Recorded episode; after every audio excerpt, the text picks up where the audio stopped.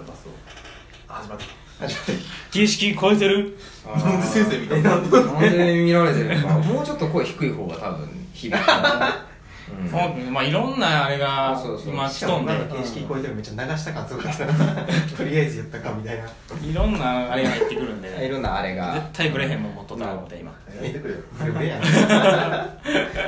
この番組は世の中のあらゆるえーことに対してひねくれまくるそんな番組になってます、お願いします。で、えーお願いします。はい。でまあ、やっぱりあのいろいろ話を、うん。あの今までしてきました。敵っていうところとか、はポイっていうところとかね、はいえーでまあ 技術のそのスタイルだったりとか、えーうん。デザインで結局問題解決でしかないんじゃないかっていう、そういうこう乾いたドライな意見に対して、いやちょっとちゃうんじゃないかなというところがやっぱり我々のひねくれてるところかなというのが今までのおさらいですね。はい。で実際にやっぱ聞いてみたいのは、えー、とデザインが問題解決だと言った時にやっぱりその職人としてね、えー、と建物に例えば不具合が出たりとか補修をしなければならないとかっていうのはもうまさに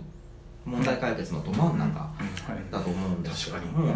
あのーそういうこう問題解決を自分の手でしていくっていうことに対してデザインっていう考え方とどこでどうすり合わせができているのかなという部分はやっぱちょっとね、うんえー、とユージに聞いてみたいところバイですねパ。スやなうまいパスですね。そうですね。まさに修理とかが主にまあリフォームとかもそうですし、うん。多いと思うのではい。まあこういう雨漏りに対して、うん。こういう問題に対してどう解決するかみたいなっていうのはまあ大前提で必要で、まあそれ以上で言うと、まあ結構なんていうんですかいろんな問題があるじゃないですか。でなんていうんですかねそのせんとい いろん毎回違う問題に対してどういう残し方をしていくかっていうのを結構自分は大事にしてて。で時間的な、えー、と時間。長いこと例えば、そうですね、えー、と持つように残し方っていうのは時間的な話の、えーっと自分がやった仕事の残し方もそうですし、えーっと方法とかもそうですし、なんかその時間軸での、えーっと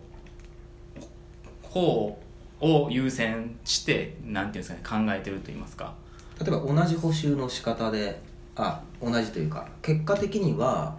例えば雨漏りっていう例は分かりやすいと思うんだけれども、うん。雨漏りに対して例えばいくつも補修の仕方が選択肢としては、まあ、あるわありけですますよね、うん。一時的な、まあ、なんていうんですかねその仮仮として納める仕事もあれば、えー、と次につなぐはい。仕事もあれば、もうそそこでもう完全に解決してしまう仕事もあるっていうようなパターンがあると思うんですけど、なんかで今ね僕聞いたのは非常に興味深いのはねあの方法の部分なんですよ。で例えば雨漏り一つに対して例えば今3つの、えー解決の仕方があります、でこれ多分先人がね、はい。えー、と構築してきた、えーとうん。なんていうのかな、えー、とスキル、はい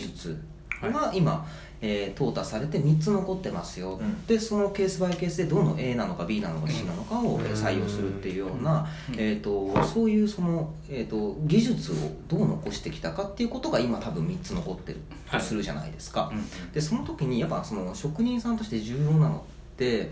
まあ、宮大工なんかもそうだけどもどんな技術を残していくのかみたいなことって、まあ、僕は非常に重要なことだと思うんですよね。でも、まあ、今の補修の仕方っていうのは3通りあったら3通りやっぱしかやっぱりない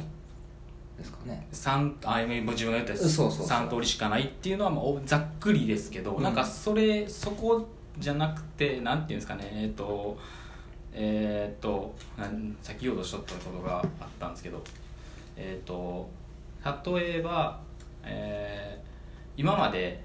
やってきた、えー、と仕事をしてきた昔の職人さんがそこの、えー仕事をしてきた仕上げで何年か持ったんですけど、うん。なんか何らかの原因があるみたいなんで。で僕らが見た時にあこの仕事はこういうことかっていうのは分かるんですよね。自分らのその昔の知識やからこそ。で次に残す時に、なんていうんですかねちょっとこう工夫すると言いますかなんていううん。のちょっと考えさすという残し方みたいなんて大事なんやなと思っててあれなんでこれしとんみたいなっていうのを一個思わせれる方がそのアシストじゃないですけど、うん。次よりより次につなぐやろうなと思ってて、うん。なんかそれをいい仕事やなっていう継ぎ方で次見た時にその僕がそれを見た時にいやいい仕事やなっ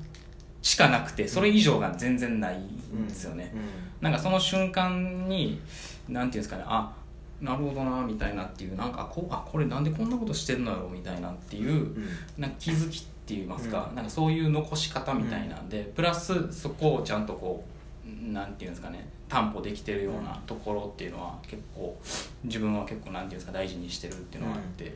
例えばさあの木造建築は日本はずっと伝統的な方法で作られてますけれども、あの仕口って言ってね、えー、と木材と木材の継ぎ目の部分って、あります。あのものすごい、えー、と何十種類も継ぎ方継ぎ手あるじゃないですか。であれってやっぱりこう伝統的に多分培われてきてうん。構築されてきたまさに僕はデザインだと思うんですよね。で今現代ってやっぱりその金物もあるし、うん。便利なものたくさん出てるからなんかそういうディテールのあのデザインだったりとか、うん。なんかそういうことの、えー後世につないでいくね。うん。例えば、そういう技術の継承みたいな部分の仕事っていうのはなんか、あのー職人さんの中ではどういうふうにこう思われてるんですかね？後世に伝えるための、まあうん継ぎ手とか仕口で言うと、うん。えっと正直その自分たちの業界内で、うん。えー加速させてるか進化させてるかっていうと、うん。そこまで多分自分の感覚としては全然なくて、うん。それよりかは他のゾーンから入ってきたそういう誰かが開発したものっていうのを取り入れることで加速できる業界なんかなっていうのは自分は感じてて。例えばあのショショップボットってってあるんですけどあの自動自動で切り抜きをしてくれるやつとかってあるんですけどあれって開発して、えー、とある程度そのなんて設計とかそのこういう作り方があるっていう方法とかはその機械を作った人はできると思うんですけどなんかそれをうまくもっと扱ってじゃあ自分たちの業界をどう加速するかっていうのは多分自分たちがやらなあかんことやと思うんですよ。でそういうツールっていうのは自分的にはもうどんどんももっと出てきてほしいんですよね。っていううんっていうよりかはそういう 3D プリンターとかもそうですし、うんそういう技術のデジタルツールがもっと発達すればこっちこっちこっちもなんか相互関係といいますかよより良くなっていく気がしてでも逆に今のイメージとしてはこっちが発達しすぎるとこっちの仕事なくなるやんけっていうイメージでみんな見る見てると思うんですけど僕は全然そうじゃない。全然そうじゃなくていや全然こっちをうまくどう扱えるかやろって思ってて、うん。えじゃあ ABC よりも違う選択肢が増えていくっていうそうですねイメージそうですね。例えばだからそ 3D プリンターがあるにしても、まあ、その能力は活用しながら応用として現場でどう、えー別の形で扱えるかみたいな展開の部分ね。たそうなってきたらなんか現場で職人に求められるのって、一つの補修に対してもどんだけ解像度上げて的確なうん。アルファベットを打てるかみたいなうん。ところがうん。重要になってくるのかなと思ってて、うんそそう、うん。そこはだからなんかそのツールを扱うのを分かってないと、うん。多分的確に打てないっていうのもあると思うし、うん。そういう意味でなんか自分ユージは普段のえっと仕事の中で、うん。えーデザイン的にやってるっていうかなんか一つ重きとしてやってるのかなって勝手に思ってるのは、うん。なんか補修の部分は割と実験的なにいろいろ仕掛けていくことで、うん。なんか引き出しを増やしていってもうちょい大きなところに還元していける。うん。引き出しを増やしていくのがうん。ユージの中でのなんかデザイン的な部分なのかなっていうふうに僕は思ってて。まさにそれで言うとんこのラジオで話したことがあったんですけどめ結構前前な話なんですけど例えばあの 3D プリンターが僕がやっぱりそのひなんていうんですかあじゃなくて、えっと、メーカーの部品とかって破損したりとかした時ってメーカー呼ぶか取り寄せるかとかっていう方法少ない方法なんですけどそういうデジタルツールさえ発達しとけばデータさえやったら自分で取り付けもできますしなんやったら部品を作れる、プラス部品をもしかしたら違う形で作れるかもしれへんとかって可能性がどんどん増えてくると思うんですよ。そういう選択肢の増やし方として。で自分はそこそれを、まあえっと、3D プリンター使って同じものを吸って、えっと、そこを収め収めて、多分次来た人が見た時に何やこの素材何やこの部品ってなると思うんですけどそういう残し方も結構面白いなと思ってて、でまさにそのそういう細かいところですよね。の積み重ねてひ引き出しを増やして大きいところでどれだけ自分がその今蓄えれてるんかなっていうのは多分分かることで。なんかそこでうん。なんかこう聞いてて面白いなと思ったのはさっきのその継ぎ手の話って僕の中では残したものっていうよりも残ってきたものっていう印象が強くて、うん。でも今のユージの話とか先生の話を聞いてるとじゃあその今生きてる職人が何を残していくのかってすごいすごい攻めな感じがするんですよね、その時にじゃあユージが何を大事にしてるかっていうと、今ある道具ツールを使って どんな新しいことを生み出してうん。後世に残していくかいけるかっていうのはすごい面白いなと思って、うんでそうなった時に今までの継ぎ手みたいなものはすごい高いスキル、うん。職人スキルみたいなものがあって、えっと、職人の技術がめっちゃ前面に出る感じがしたんですよ。でもさっきの 3D プリンターとかの話って技術云々じゃなくてもっとクリエイティブなうん。なんかこうこれで作っといたらちゃんと収まるっていう、ん。なんかこうなんていうかなノウハウじゃなくて勘みたいなものだけがすごく重要でうん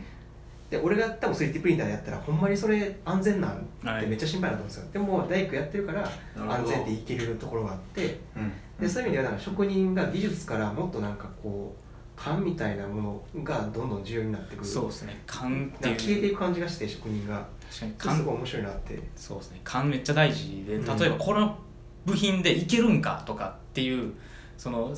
き目利きじゃないですけど、うん。そのセンスみたいなのはあると思うんですよ。僕絶対であこの話ああ時間きましたね。すいません。じゃあ続きを。はい。あまあはい。続きありがとうございました、はい。まだ次回引き続きます。ありがとうございます